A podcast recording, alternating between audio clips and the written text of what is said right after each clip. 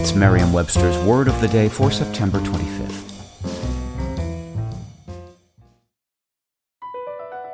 BP added more than $70 billion to the U.S. economy in 2022 by making investments from coast to coast.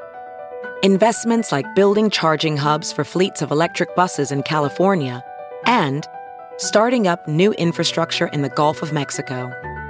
It's and, not or.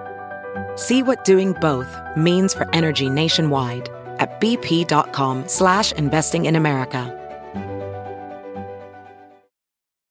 Today's word is translucent, spelled T-R-A-N-S-L-U-C-E-N-T.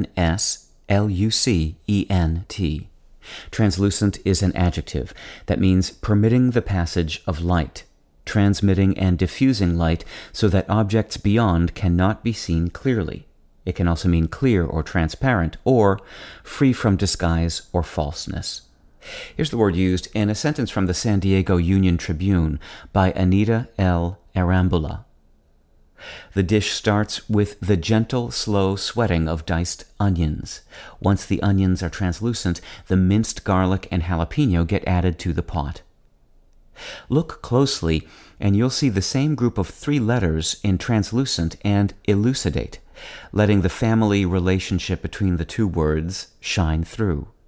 Both terms descend from the Latin word lucere, meaning to shine.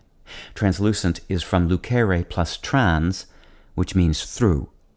When you elucidate something, you make it clear by explaining it in a way that can be easily understood. You shed light on it.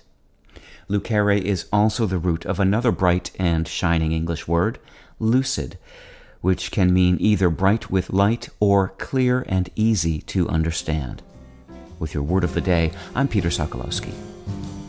Visit merriam-webster.com today for definitions, wordplay, and trending word lookups.